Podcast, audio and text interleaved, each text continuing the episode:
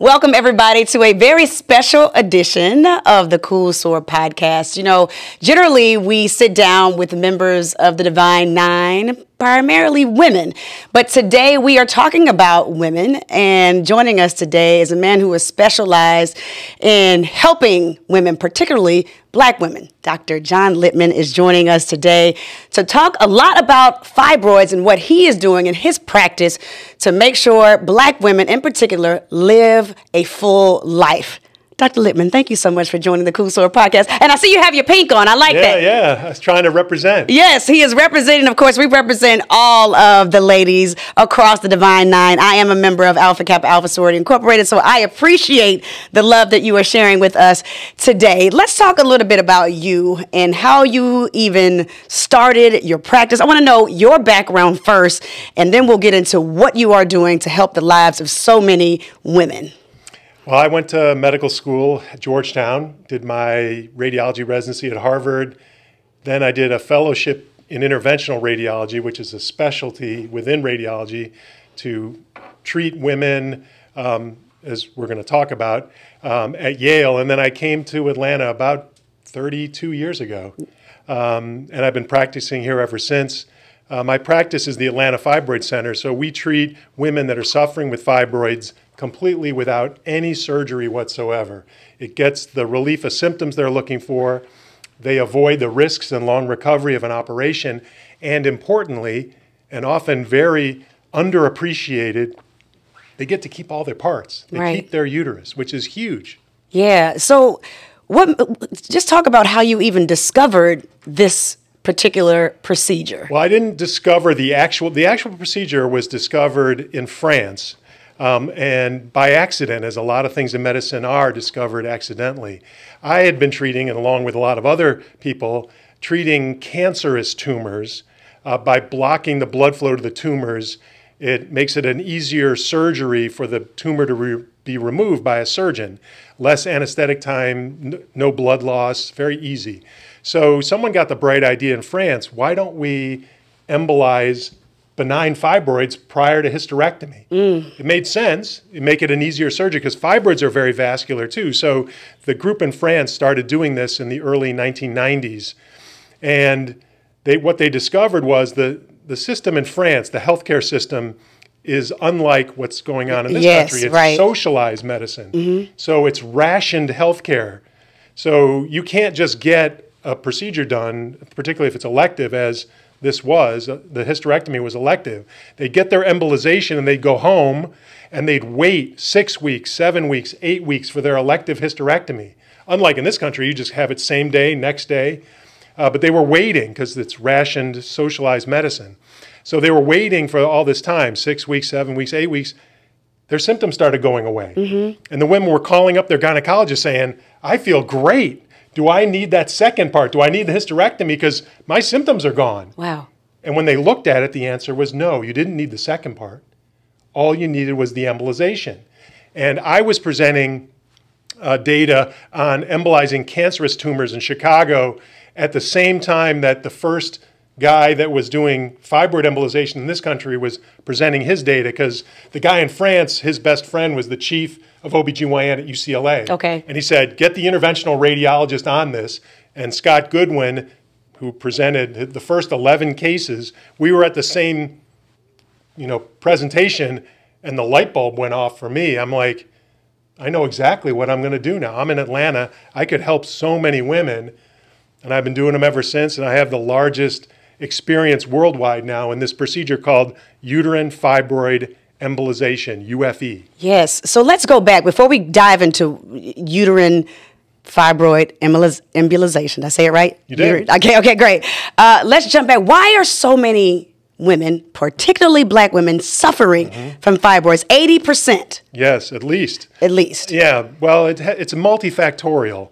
Um, unfortunately, and we can talk about some of this, we don't know where fibroids come from.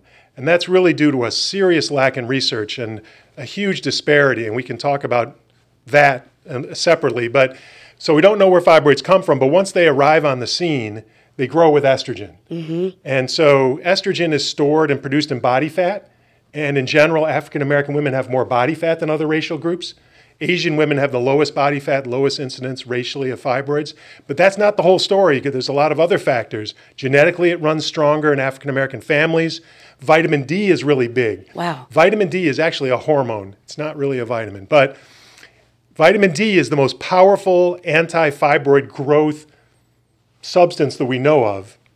And if you have a normal vitamin D, you are very unlikely to be suffering with fibroids. Only 10% of African American men or women have adequate vitamin D.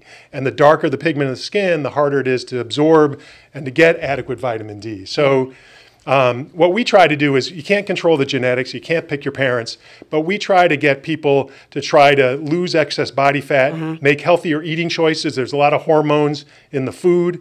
Try to limit or eliminate red meat, non organic chicken, dairy. Eat more colored fruits and vegetables, which have flavonoids in them, which block an important enzyme in estrogen production. Make sure your vitamin D is adequate. If not, supplement as necessary. Um, try to be as close to your ideal body weight. There are a number of things that you can do that will make your fibroid symptoms either manageable or maybe even eliminated. So I do want to, in all transparency, I, feel like uh, I do have a, an important platform, and I want to let my viewers and followers and people who have followed the Rashan Ali brand and also the Cool Soror podcast that I do not suffer from fibroids, and um, I've had a really, really healthy reproductive life. Uh, so, but I do feel like this is my responsibility to be able to share this type of knowledge with women uh, worldwide. So I just wanted to make that disclaimer as well, Dr. Lipman. A lot of people will say, well, what is this guy? I mean, what does he really want? And I'm sure that you've been faced with that type of scrutiny because let's let's talk about it. It's real. It's it's it's about race when it comes down to things to so many things. It's like, who is this guy trying to say he has the, the magic thing for these black women. Right. I'm sure you face that. And what do you do to um, kind of battle that or buffer that or rebuttal those type of sentiments? Well, I mean, it, it's, it's definitely is real. And uh, some of some a big part of that is because of our horrible history in how we've treated women of color, particularly when it comes to their uterus. Um, you don't have to go de- into depth, but there's the Fannie Lou Hamers yes. and the Mississippi appendectomies. And so we're in the South. Henrietta Lacks, all of that. Correct. Yes, yes. So, you know, that's that's real and that's our history and that's something that I am very cognizant of. And I want, when pa- patients come to me, I want them, you know, one thing that's never failed me in the 32 years of practice is I treat every patient like they're my mom, my sister, my wife, my daughter. And I think it resonates with them. Mm-hmm. I think mm-hmm. they, they see that. They see that I want to help them. And so um, not only do I want to help them, I realize I serve women, and I serve women primarily African American women, women of color. I am out in the community a lot. Yes, you are. Um, and so, um, you know, they can see what I've, you know, felt. I feel a responsibility as a business in the community. I feel a responsibility to that community, and I, I think that I've done quite a bit. I've set up a number of scholarships. Uh, at Morehouse School of Medicine. Mm-hmm. Uh, I've financed uh, research in pancreatic cancer for a really good friend of mine, Simon Baby, who passed away yes, from pancreatic yes, cancer. Yes. Um, given a lot to Hosea, helps feed the hungry, got them in their new building. So I do a lot of philanthropic efforts that I feel my heart's drawn to. Yes. To to try to help where I can. I'm only one person, but I help when I can do that, and I, I do. I feel a strong responsibility, um, and hopefully the patients that come to see us realize you know that background and realize that I do care and that I'm trying to help them and um, really in, invested in the community. Yeah, and and recently you uh, were at Tuskegee, our one of our amazing HBCUs, and uh, talking about your procedure and, and women in general and fibroids, and then you had a couple of women come up to you afterwards saying, "Hey, I'm in my 30s and my doctor said I needed to have a hysterectomy. So they their lives are completely changed because they got that one person that told them they need to go ahead and just take everything out and they did without a second opinion. Can you speak to those women who are hearing that because my mother in 1992 heard the same thing, got a hysterectomy which forced her into menopause early, very early and I was 17 years old. Never got a second opinion. Yeah. The average age of hysterectomy in this country is less than 40 and the women that you mentioned mentioned that I saw at Tuskegee, three of them, all under 30, had already had the hysterectomy. They were in their late 20s. None of them wanted it, but they were suffering so badly with the heavy bleeding and the pain and this monthly you know, misery that they had to go through. I mean, what women go through when they're suffering with fibroids is is incredible to me. Not only the physical things that they go through because you know the bleeding is so heavy, they get anemic, they're tired, they're weak because they've lost so much blood that Yes. they can't replace, but it's the mental aspect. These women commonly were maybe the only woman in the workplace. They're working with other men that don't understand what they're going through. Mm-hmm. And they feel a responsibility not to let them down because not only do they not want to look bad, let's say, for themselves, they're looking at the next hire. I'm representing not only women, but women of color. They're not going to hire another woman or, Or another woman, woman of, color, color, if I don't push through. Right. I mean, this, so there's a physical and a mental thing that goes with this. Yes, yes, absolutely. I have friends. I would say out of 10 of my friends, uh, seven of them suffer from um, fibroids. Uh, one in particular, doing a homecoming event, I didn't know what was going on, literally had a bleed out Yep. at a, a homecoming event, and I didn't know what was going on, but she had to sit there until her husband got there to help her. So people don't even understand what's going on. So when it happens, and I mean we got to be raw here. When when when the bleed out happened, what what is actually happening? And some women, and there's no there's no warning. Right. They, these women will suddenly, they'll bleed heavily each month and they'll think that they've got it under control. They'll wear the biggest pads possible, double up on them, wear period panties, depends, and they think they got everything under control. And it's still, the amount of blood can be so much that it just overwhelms everything and runs down their legs. Um, but yeah, you, and, and that's important for men to understand. So, you know, not only when we talk to women, we commonly are all over the country talking about this to women, we, we love it when men come out to the events because men really don't understand about women's periods. Yeah, yeah. Why aren't a lot of OBGYNs like offering this type of knowledge to women uh, when they come in, knowing that this procedure is available Right. to many of their patients? What does it come down to? It comes down to a couple things. One, it comes down to the fact that we're de- OBGYNs are surgeons. And I've never met a surgeon that didn't love to operate. And all they feel is everything they are trained is cutting, cutting, cutting, operating. And so that's their mindset from the Not all of them, right? Not all of them. A, a significant number of them. Okay, okay. And then it comes down to financially. I mean, some of them see what I do is, as threatening. It's a very, it's a disruptive technology, if you will, and replaces the second most common surgery done in the United States. And so this could help a lot of women, but at the same time, the gynecologists are thinking, oh my gosh, you know, I rely on this income, you know, f- you know, f- to do what I do. Um, and so it can be very threatening for some, but women are entitled to know all the options. They're entitled to know all the treatment Yes. options, the pros and cons, the risks and benefits, and then they make the decision. That's not what's happening. They go to their gynecologist suffering with fibroids, and they get one option. Hysterectomy. And they'll say, yeah, anything else? Nope. Um, and particularly if they're done having their kids, I hear that all the time. Well, my gynecologist told me I didn't need my uterus anymore because I'm not interested in children or not interested in more children. That's ridiculous. Your uterus is really important for a lot of other things besides childbearing. So, um, UFE replaces hysterectomy, and, and any woman that's been told she needs a hysterectomy for fibroids almost assuredly is a candidate for UFE. So there's a lot of myths surrounding it. Um, it, it will treat any number and size fibroids. Fibroids are not too big or too many. It's, this procedure, UFE, is covered by all insurances, so that's not an issue.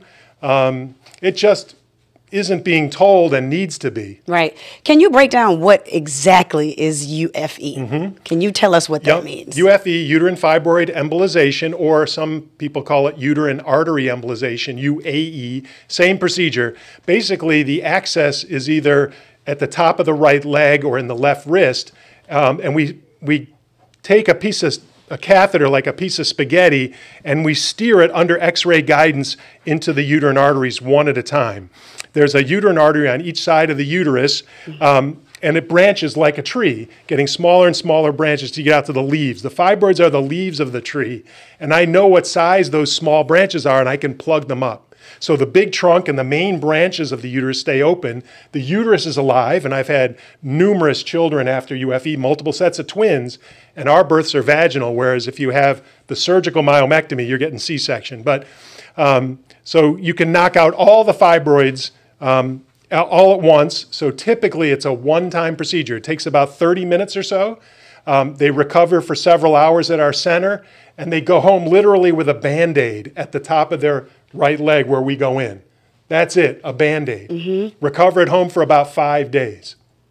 So, there are a couple of procedures where women say, Well, I got this procedure done, but my fibroids came back. Mm-hmm does your procedure what is the guarantee that the fibroids won't come back or is there a guarantee well it's very unusual for them to come back but if they're young i mean if they're over 40 um, 40 is young but if they're over if they're in their 40s it's usually a one and done because it knocks out all the fibroids and before they could ever grow new ones they're in menopause which usually ends the fibroid saga for women. Okay. But if you're young, if you're in your 30s, say late 20s, you have a longer time horizon, you could grow new fibroids. But I would still say, in that rare, unusual circumstance, two UFEs is still way better than one surgery. Mm-hmm. But if you compare it to, say, myomectomy, the surgical um, procedure done for women interested in fertility, that has a very high recurrence rate because you can't surgically cut out all the fibroids. It's just you wouldn't have a uterus left. So they they know they leave behind fibroids that are alive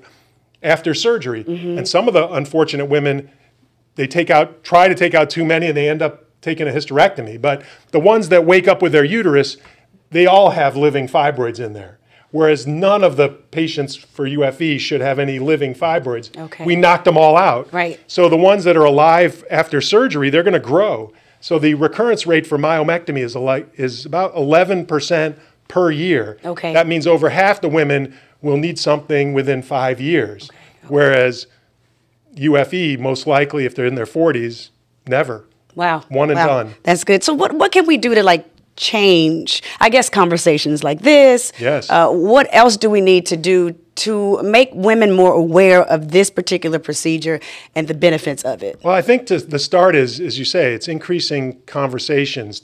There's a lot of stigma and shame around p- women's periods, and we could stop that. I mean, you know, uh, we, at the Atlanta Fibroid Center where we are, we try to help with the period poverty aspect. There's that aspect to it, but then there's kind of the in my family, we don't talk about periods. Well, we got to really try to end the shame and stigma of talking about it. As I mentioned, men need to know about women's periods because there's a, commonly there are going to be women in your life, uh, most likely, and um, you need to know about this stuff. So increasing the conversations, women amongst each other.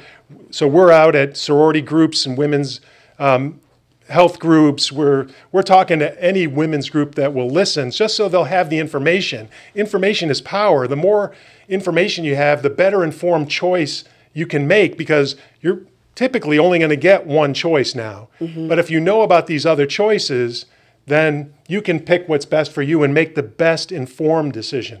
What are the risks of, of your mm-hmm. particular procedure? Well, any procedure has risks, but obviously the risk of a procedure where they're going home the same day with a band aid pales in comparison to, to the risks of cutting you mm-hmm. open. And the cuts can be pretty significant, either horizontally, hip to hip, like a C section, or if the uterus, which is commonly above the belly button, they'll go vertically breastbone vertically all the way down to pubic hairline. It's big time surgery. Our patients get a band aid, but there are two risks that women need to know about. One is there are some women that don't menstruate ever again after the UFE. Now, I've never seen that happen in anybody under 40, but as you get above 40, you can start to see it 40 to 45, about 1 to 2%. 46 to 49, 5 to 10%, and when you get over 50, about 20%. So those women usually are laughing when I'm talking to them as a risk because mm-hmm. they're not interested in fertility and they're having horrible bleeding and they're like, uh, I hope that's me kind of thing. It's not a risk at all.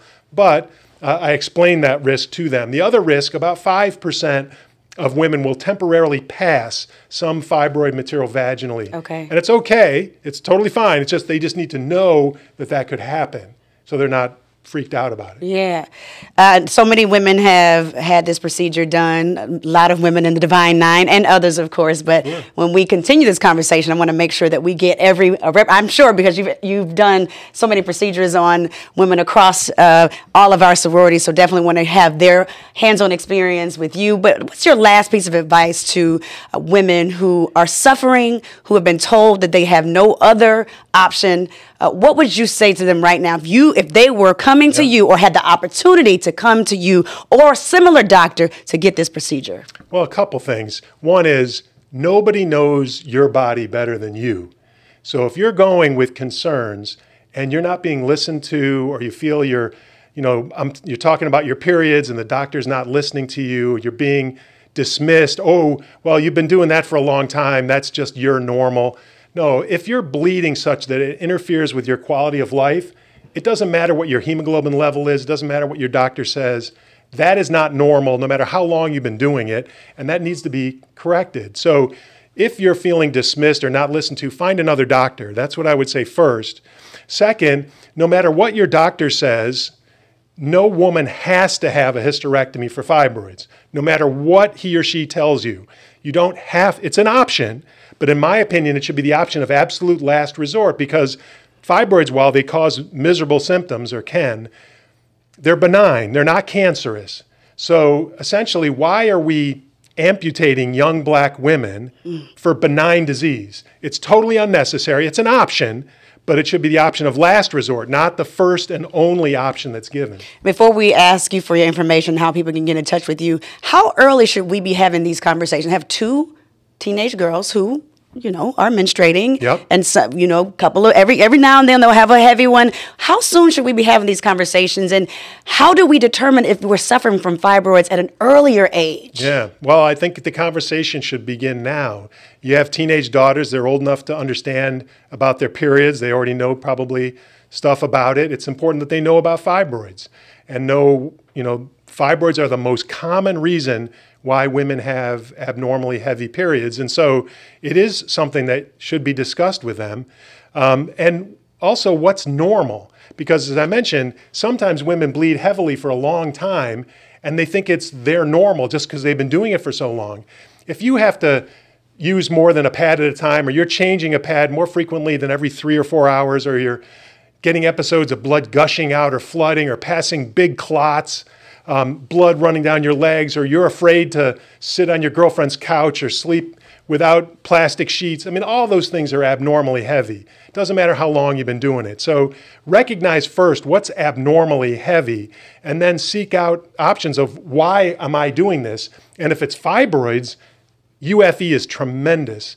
It's an absolutely phenomenal procedure, but unfortunately, you almost have to know about it because most gynecologists won't mention it to you. And that's a shame because women are entitled to know all the options, not just the surgical ones. Awesome, awesome. So I'm glad that we can do that. And You mentioned some of the things that we can do health wise to shrink some of the fibroids and kind of prevent, you know, having to even have a procedure. So I'm glad you mentioned that early on. How can people get in touch with you to find out more information if they are suffering, mm-hmm. if they just need an ear, or to continue the process of having this particular procedure? Well, I'm easy to find uh, thanks to social media and the internet. Um, we have a website, atlii.com. It stands for Atlanta Interventional Institute. That's the parent company of Atlanta Fibroid Center. So atlii.com. We have an Instagram page, which people really like. It's very visual. Uh, dr underscore, my last name, dr underscore L I P M A N. They'll see a recent thing I did with Daymond John from oh, Shark okay. Tank. Okay. He was very nice and wants to do his part and help spread the word. Um, we also have a YouTube channel. If they want to watch me do an entire UFE procedure, 30 minutes. Wow. I talk all the way through it. We don't cut anything out. We went from beginning to end, nothing edited. You can watch the whole thing um, on YouTube. So if you go to YouTube and follow us on YouTube, it's free. Um, it's Atlanta Fibro. If you go to Atlanta Fibroid Center in YouTube, and you'll scroll, you'll see one of the videos. We have hundreds of videos on fibroids, on diet and fibroids and health, and mostly around fibroids and the UFE procedure. But you can actually watch me do one. Wow. See, this is real right here because not everybody wants you in the room with them when they're doing something like this. But we're- I'm grateful Oh. that you are sharing this information. We're, uh, in fact, we're having a, a medical student from Yale um, come and watch us do a procedure this week. We have lots of gynecologists. I invite, I encourage them. Hey, you know, you're gonna. I hope you'll mention UFE, but if you're concerned about the procedure or don't know what to say about it, come and watch me do it. Come to our center. We will have some gynecologists come and see how it, you know what their patients would go through. It's very simple, very easy, much easier than surgery. Out the same day with a band-aid. Wow, that's fantastic. Well, we appreciate that um, so much, and we really love the fact that you're so passionate about it. And you know, I'll be honest, I was like, man, I, I just wanted to feel real because if, if I had suffered and had your procedure, it would be, you know, it'd be like, oh, well, this is my doctor. But because I have not, I wanted to make sure that I'm giving our viewers, our followers, a real experience of why you're so passionate about what you do. Well, I'm, and I'm glad you're going to have the um, some sorors that have had. Come on, Sorors, he said it. Yeah. So it's great because you know I can talk about fibroids for hours and hours and hours and bore the tears out of people, but when somebody that's actually gone through it and lived it, when they start talking about what their life was before and what their life is after UFE and how their lives are transformed, that is so much more powerful, so much more impactful Yes. than what I'm saying. Right, absolutely. So we can't wait to do that for part two of this amazing connection, our partnership. Dr. John Lipman, thank you so much for joining Oh, us today. thank this you. has been fantastic.